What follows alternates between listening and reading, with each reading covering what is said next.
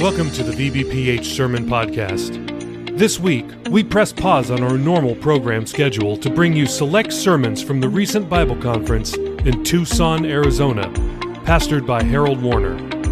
We'll return to our normal schedule next week. Until then, may these be an encouragement to you. God bless.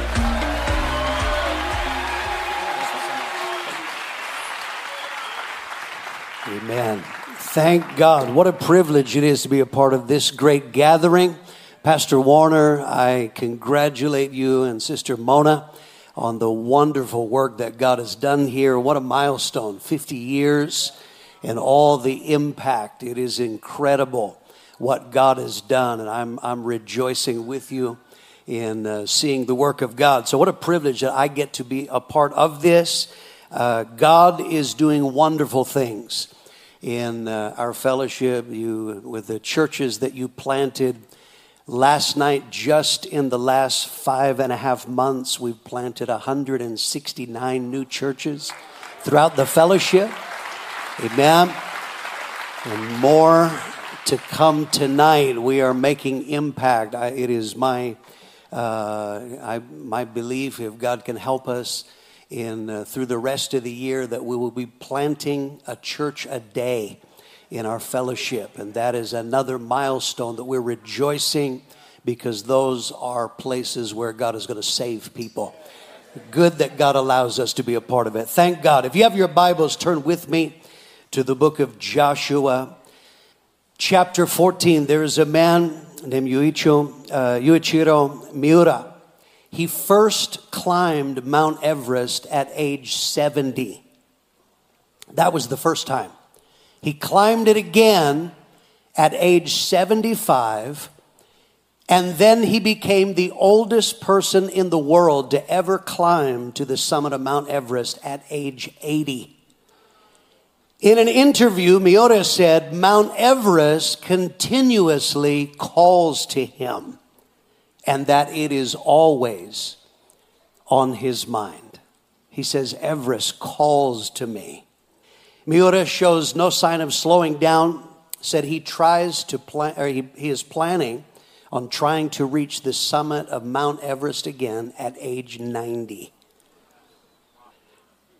In the text that we're going to read, I've chosen it on this great milestone conference because Caleb is at a milestone. It is 45 years after God had told them that they would possess the promised land. He delivered them from Egypt. He is at age 85, and he says, The mountain is calling me. Give me this mountain. And you and I on this final night the 50th anniversary conference of the wonderful work that God has done through Tucson and all of your associated churches. What needs to happen in us is once again, we have to make sure that we are facing the mountain. I want to preach about facing the mountain. We're going to read Joshua 14, 7 through 14. Caleb says, I was 40 years old when Moses, the servant of the Lord, sent me from Kadesh Barnea to spy out the land and brought back, and I brought back word to him as it was in my heart. Nevertheless, my brethren who went up with me made the heart of the people melt, but I wholly or completely followed the Lord my God. So Moses swore on that day, saying, Surely the land where your foot has trodden shall be your inheritance and your children's forever, because you have wholly followed the Lord my God. And now behold, the Lord has kept me alive as he said, these 45 years, ever since the Lord spoke this word to Moses while Israel wandered in the wilderness. And now here I am this day, 85 years old, and yet I am as strong this day as on the day that Moses sent me. Just as my strength was then, so now is my strength for war, both for going out and coming in. Now, therefore, give me this mountain of which the Lord spoke in that day. For you heard in that day uh, how the Anakim or the giants were there, how the cities were great and fortified. It may be that the Lord will be with me and I shall be able to drive them out, as the Lord said. And Joshua blessed him It gave Hebron to Caleb the son of Jephunneh as an inheritance. Hebron became therefore the inheritance of Caleb the son of Jephunneh the Kenizzite to this day because he wholly followed the Lord God of Israel, facing the mountain. I want to begin. Let's talk about facing God over time. Our text is a milestone. It is 45 years after he went in to spy out the land. He's looking back on 45 years of relationship with God. It is wonderful to look back and remember. And God wants us to remember the feasts of Israel. God had deliberately designed set times in which they were to look back and remember. The memorial stones in Joshua 4 in the Jordan River, in the middle of the river and on the bank uh, of the Jordan, they were to remember. We look back and remember so we can see if we're still on track. We look back and remember to see if we are still succeeding in our mission. And so here it is, a milestone. 45 years later, how do we determine whether or not we're a success? The first part of success is merely survival. You have to survive over time. Psalm 91 6 speaks about the destruction that wastes at noonday. Does, it's not at the beginning. On into life's journey, there are some people that destruction comes. The only thing I do not like about being saved a long time, I've been saved since 1978. The only part I don't like about it being a long time is the people who didn't survive the journey with us. That's the sad part of every milestone. I've been a part of many anniversaries in different churches and my own churches in different times. The only part you start gathering photos and you're looking there.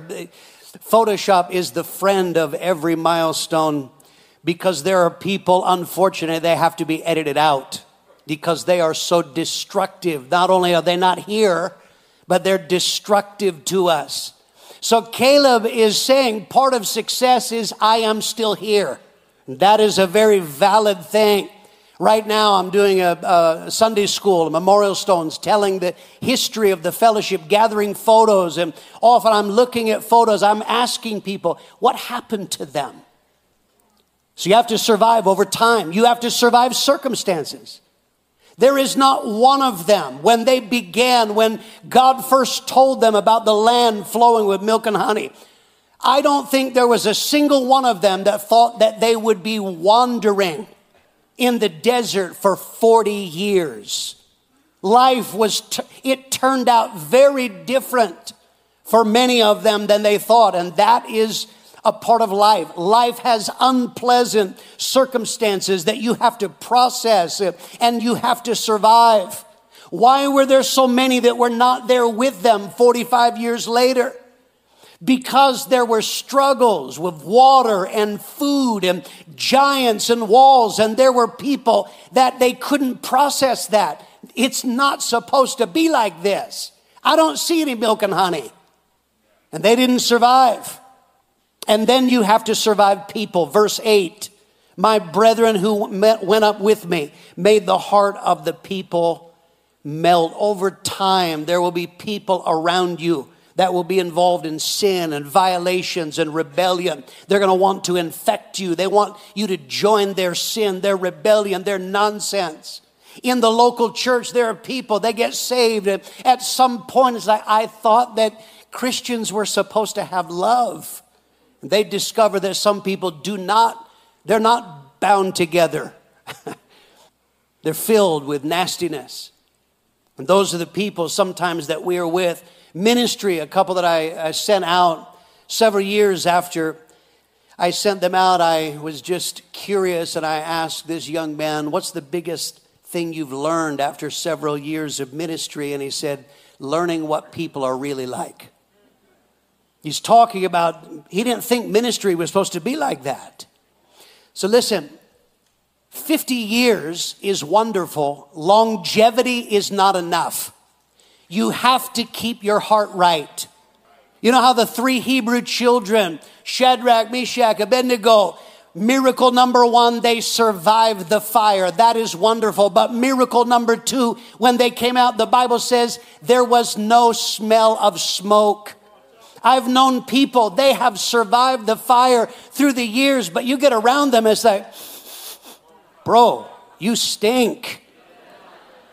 The fire has tainted you. Longevity is not enough. And our text says the problem, some people have changed over time. Verse 8, nevertheless, my brethren who went up with me made the heart of the people melt. Some people are bitter. Over time, you get around them and they talk about violations and injustice and things that are not fair.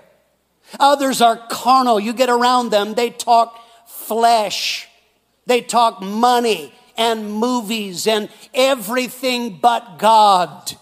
Others, they are cold. Matthew 24, 12, because lawlessness will abound, the love of many will grow cold. There are people that they're still here, but they no longer love the things of God. They no longer love to worship. I still can't get my head around Christians who come to church and don't worship. I don't get that. People that no longer evangelize. People who are no longer thrilled by salvation, people getting saved, or what you saw last night, uh, church planting, it no longer thrills them because they have grown cold. The Russian writer Leo Tolstoy, his marriage was filled with conflict and bitterness. When they had been married 48 years, his wife begged him to read to her things he wrote in his diary about her 48 years previously when they were both madly in love. He began to read some of the things that he used to say about her, and both of them wept bitterly because their love had grown cold. But in our text, in contrast to all that, we see the heart of Caleb. He is none of those things. Verse 9 So Moses swore on that day, Surely the land where your foot has trodden shall be your inheritance and your children's forever, because you have wholly or completely followed the Lord, my God. Holy, it means to fill completely. Here he is, 45 years later. He says, I am filled with God. I am still filled with God's will. Listen, is it still a thrill to the Almighty God has plans for your life? Are you still in love with the will of God? That is Caleb. He says, My heart did not melt. I'm not bitter. I'm not cold. I am still filled with God. Wholly followed. Not partly God and a lot of bitterness, not partly God and a ton of rebellion, not partly the will of God and a lot of selfishness. Philippians 2 20 and 21. I have no one like minded who will sincerely care for your state, for all seek their own, not the things which are of Christ Jesus. He's not talking about I have partly God obscured by every other love and interest in life. Colossians 4:17 say to Archippus, take heed uh, to the ministry which you've received in the Lord that you may fulfill it. See milestones. This conference is called Jesus People. It is not just nostalgia. It is where we take inventory. We remember, many of you can remember when you were young and on fire for Jesus Christ. We look back, not just look and, and laugh at old photos to feel a twinge of nostalgia. We line up with, do we still have that? Are we still filled with God? Are we, we still wholly following the will of God? Jesus people, that is people filled with Jesus. Are you still filled with Jesus today? Are you still filled with love for the will of God? You know, we had in Prescott, I'm, I'm sure this has happened to Pastor Warner as well, but we would have people that for various reasons they would be gone, sometimes for decades. And then they would come back and they would hear Pastor Mitchell and they would come up to him and they would marvel and they would say, Pastor Mitchell, you're still the same. You're still preaching the same. They thought that was incredible. Life has gone on, but you're still the same. That is exactly what has to happen. We gather here to remember you must face God over time. Let's talk secondly about facing God through a man. The Bible principle is God through a man. Usually, God doesn't just appear to you personally and reveal himself. Okay, I'm, I'm not saying that can't happen. You know, occasionally I've had people, the Lord appeared to me. Let's be honest, they're not people we would trust with our wallets, right? I'm just saying. Usually, God comes through a man. You see, it was Moses who brought salvation to Caleb. Exodus 3:10, I will send you, that's Moses, to Pharaoh that you can bring my people, the children of Israel, out of Egypt. Caleb was delivered from slavery, not by an angel, through a man. A man of God appeared one day and announced good news. This can happen through witnessing. I know it was Frank King and Pastor Warner witnessed and handed some flyers at a business where Frank King was working. He got the flyer. He is saved today because of Pastor Warner's witness. Paul Stevens, after Renee got saved, it was Pastor Warner who personally witnessed to Paul Stevens. Or that may come through preaching. Many of you have been saved through the years, through Pastor Warner or one of the other staff through the years. It is God through a man. God reveals his will through a man. God reveals his will as you are connected to a man. It was Moses who brought the good news of deliverance. It was Moses who led them. It was Moses who told them God's will. Verse 10, here is Caleb. He says, Ever since the Lord spoke this word to Moses, that is the Bible principle of God through a man. That is actually a foundational principle of our entire fellowship. Whenever there are people who accept that principle of God through a man, there is blessing and growth. That is what I'm looking at in this building. And no doubt there are many, many congregations watching online right now. Wherever people accept it, God's will comes through a man. That releases incredible blessing. Pastor Harold and Mona Warner, they came here and Pastor Warner did what his pastor taught him. It wasn't an angel that told Pastor Warner what to do. It was a man of God. And when he received that and reproduced it, now we see what God has done in Tucson and the associated churches. On the other hand, wherever there are people that reject that principle, I, I just think that's, I, I don't, I, I just like to hear from the Lord myself. There are people not here tonight because they've rejected God through a man. There are people not here tonight because they had a better idea. That's, that's always the problem. There are people like, you know, Pastor Warner, you're good, but I got a better idea. Never mind that he's the one that got you saved.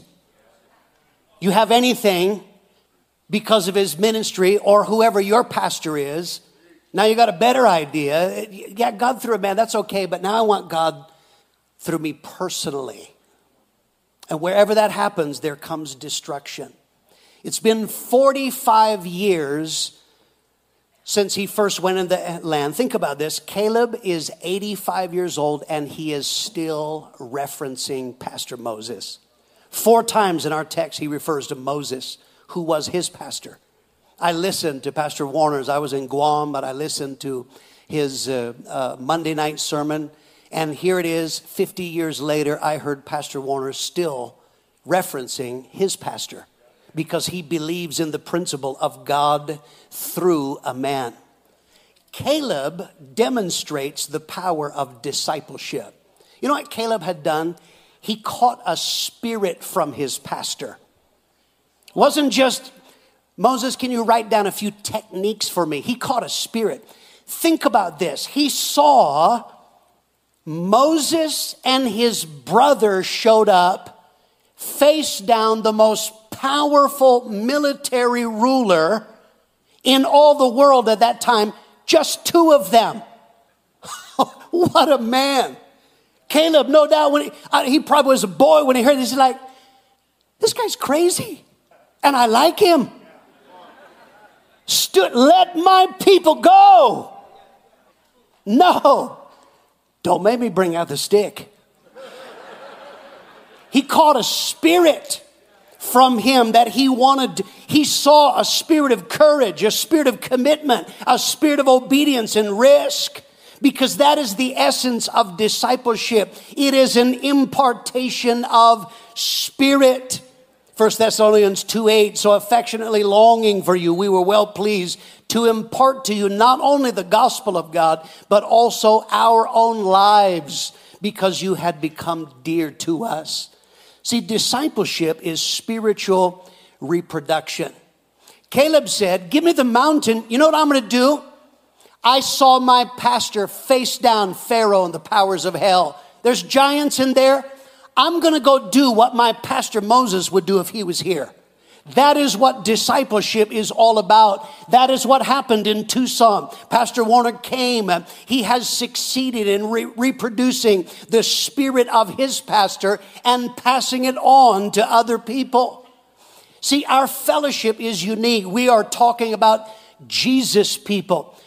We were not the only church. Prescott was not the only church that had hippies coming and getting saved all across America. But what is unique about us is that a move of God became a movement. And that is because of the local church and discipleship.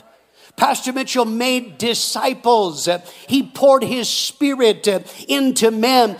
Jesus people live on. The Jesus people movement is not dead. The move of God still lives on because of discipleship. So here we are at 50 years. We're looking back.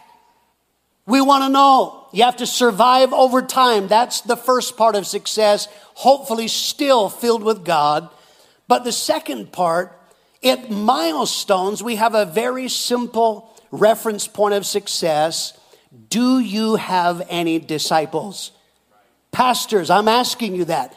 Do you have any disciples? I'm not asking, do you have a crowd? Don't tell me your numbers. I'm not asking, do you have talent? Don't tell me what you can do.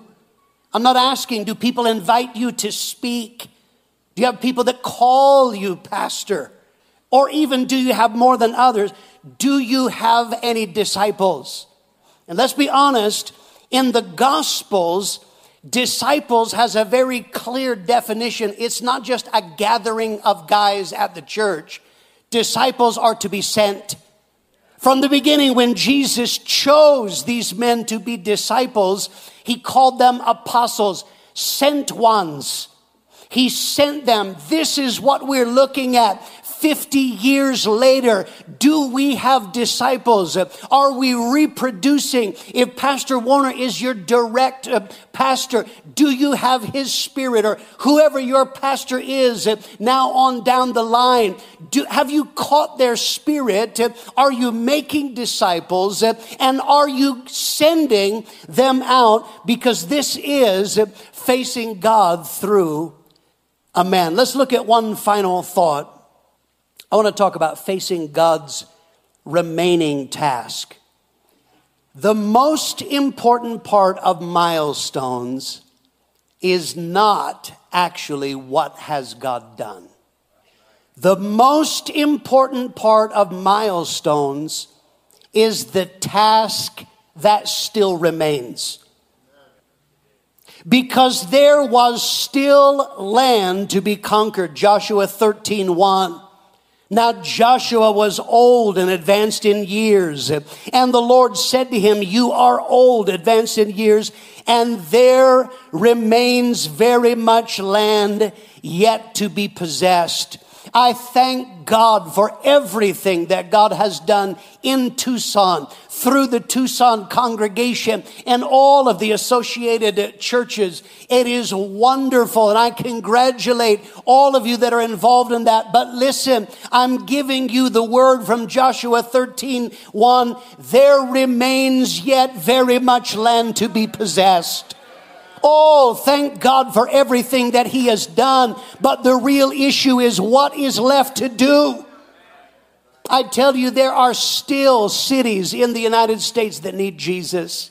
I was looking on the map uh, two days ago at where we do not have churches Cleveland, Ohio.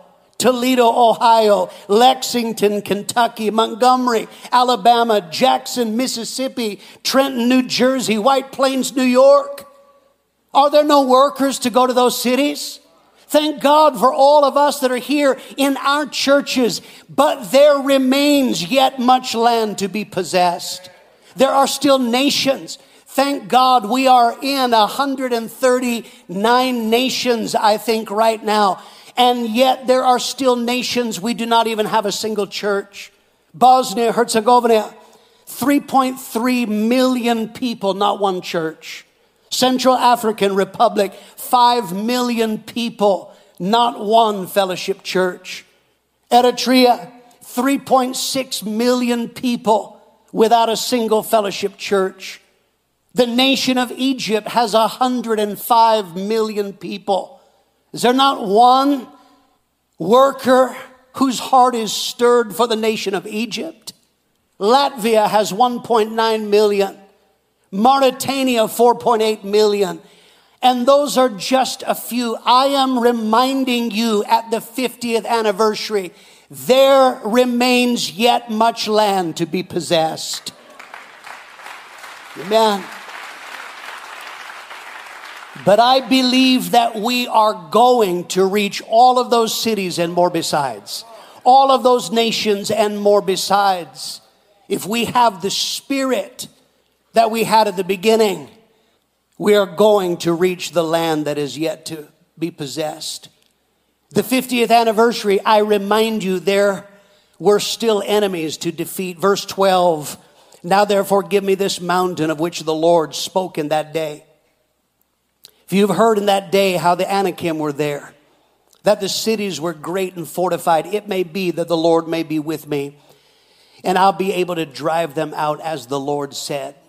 He said, Look, there, there are giants that are holding these people bound. They have got to fall, they've got to be defeated. Listen, there are demon powers that still hold people hostage. Drug addiction is destroying America. I look at this witchcraft has people bound. There are people still bound by false religion that has no hope. There are enemies that must be defeated if we're to do the work of God. There is still a job to do. We look back to make sure that we are still lining up, but we look ahead to see where we need to be. This is God's call. You see, for those who keep their hearts right over time, for those who stay connected to a man of God, and those who stay committed to the unfinished task, in our text, there is the promise of supernatural blessing. Verse 13, and Joshua blessed him and gave Hebron to Caleb, the son of Jephunneh, as an inheritance. When he says, I see the, mount, the mountain is calling me, give me the mountain. There, there are demons there, they must fall. Joshua blessed him. This is not a light thing. I pastored in South Africa, religious people. How are you? I'm blessed. That's nice words. That's don't I don't think that's what being blessed means. Blessing is a supernatural dimension. It is a supernatural dimension that enables you to overcome opposition. Judges 120, they gave Hebron to Caleb as Moses had said. Then he expelled from there the three sons of Anak or the giants. Listen, being blessed means that there is a supernatural power that will help you. What is the supernatural power you're facing? Some of you, I understand there's more witchcraft per square inch where you live than anywhere in the world.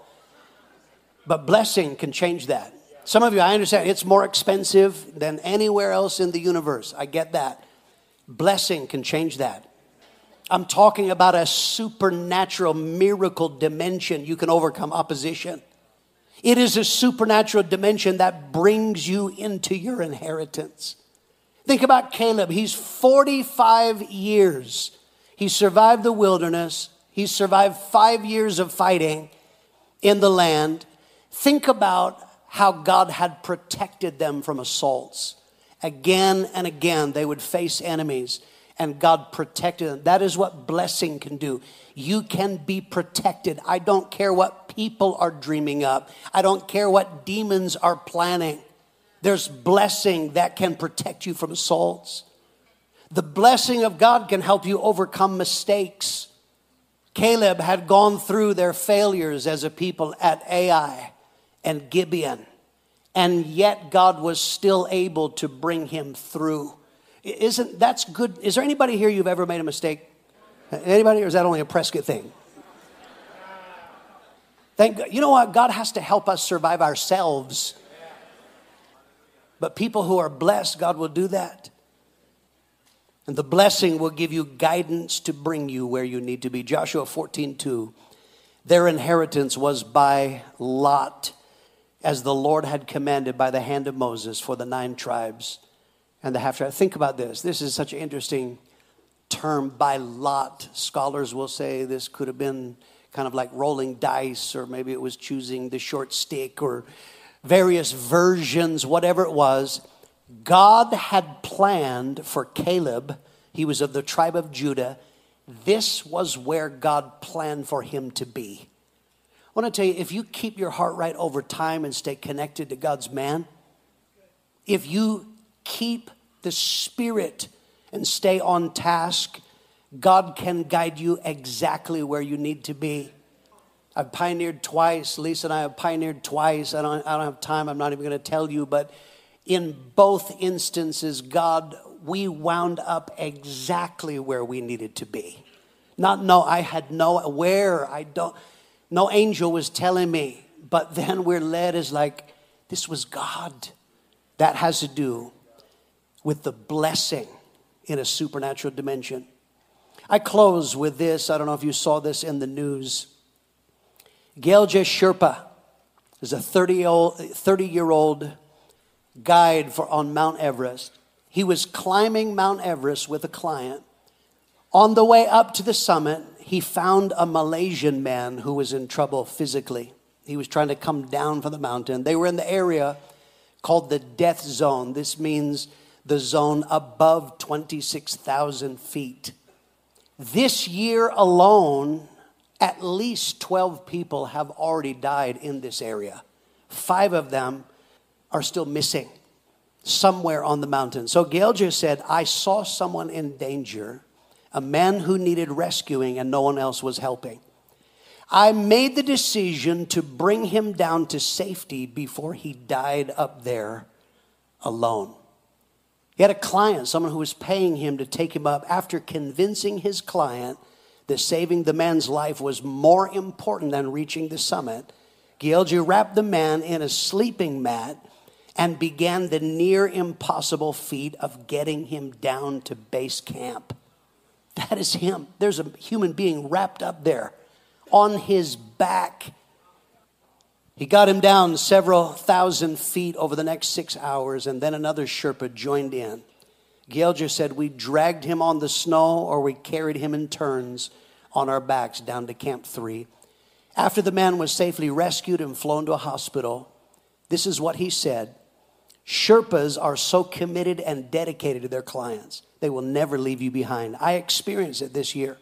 When descending from the summit, I had difficulty. Gelje organized the rescue team. They brought me down for helicopter pickup and flight to hospital. Listen to this. I am alive today because I had the best dedicated partners. Gelje. kept his focus on what is important. He knew that life isn't about what you achieve, it's about who you're able to save. What do you think Gielgud is going to tell his grandchildren in years to come? Is he going to tell them, Do you know how much money I made on Everest? I don't know. He's going to tell them, Did I ever tell you the time that I carried a man down the mountain? Listen to me, on the 50th anniversary, you know what I'm seeing as I'm looking out over this crowd? I'm seeing people who are saved. I don't know whether it was Pastor Warner, whether it's your pastor, or the one who witnessed to you, followed up on you. Listen, can I remind you again what we're doing? I quoted numbers in the beginning. The, the numbers are not, it's not a, you know, a stroke on the wall the reason why that means so much to me is right now, before tonight's announcements, we have 3,465 churches who all hopefully will understand life is not about what you achieve, it's about who you're able to save. And we are going to send and send and send. Yes, amen. And in every place we send, we're going to preach Jesus who saves. And when they get saved, we're going to disciple them and we're going to send them so that they can save others. That is the strength of our fellowship that I remind you of at the 50 year mark. What needs to happen? We have to re up. This year, I, I, had something very powerful, er, or actually, I think it was last year, Norfolk, Virginia. Pastor Carlos Morales got me on a Navy ship doing a tour, and on the ship, he said they are having a re up ceremony. So, uh, what is that? We're on the bridge. Here's a lady, a female sailor who had already done, I don't remember how, 10 years or something. She is there and she brought her uncle who used to be on that very ship. He was the one who was going to read her the oath as she decided to re up again. Her son was there. Very moving. They presented the son with an award because they said, We realize you are the one who sacrifices. But what she said is, I'm in again. That's what I'm reminding you of. At the 50 year mark, we've, we've laughed, we've looked at photos, but are you in? Again hopefully with the spirit you had at the beginning. We're going to survive over time. We're going to receive God through a man, and we're going to commit ourselves to the task that remains. How many of you say amen to that? Thank God. Let's praise the Lord together right now. God, we worship you. Oh, God. Thank you for the privilege of being able to do your will. Thank you, Jesus. Praise God. Let's bow our heads. Thanks again for listening to the free version of the VBPH Sermon Podcast, where we post sermons on Mondays, Wednesdays, Fridays, and Sundays. We also have a premium version of this podcast, which posts sermons and interviews every single day of the week. So, why would you want to subscribe? I'm glad you asked. I have five reasons for you. Number one, on the premium version, we post full versions of Testimony Tuesday, Pastor Campbell Thursday, and Study Day Saturday. If you'd like to hear those episodes, then subscribe now. Reason number two uninterrupted listening. We remove all ads and all extraneous content from our premium feed. Reason number three premium episodes always release six hours earlier than the free version. If you're an early bird, it's a great reason to subscribe. Number four, our subscribers will gain access to our sermon chat group on WhatsApp, where we interact directly with listeners around the globe. If you'd like to chat with other premium subscribers, subscribe today. And finally, every dollar we raise goes to world evangelism. This is the best reason to subscribe because you are helping us launch churches all around the world. We don't put one dime in our pockets. Everything that we raise from this podcast will go directly to Thursday night of Chandler Conference. So please subscribe today by using the links in the show notes below. Thanks.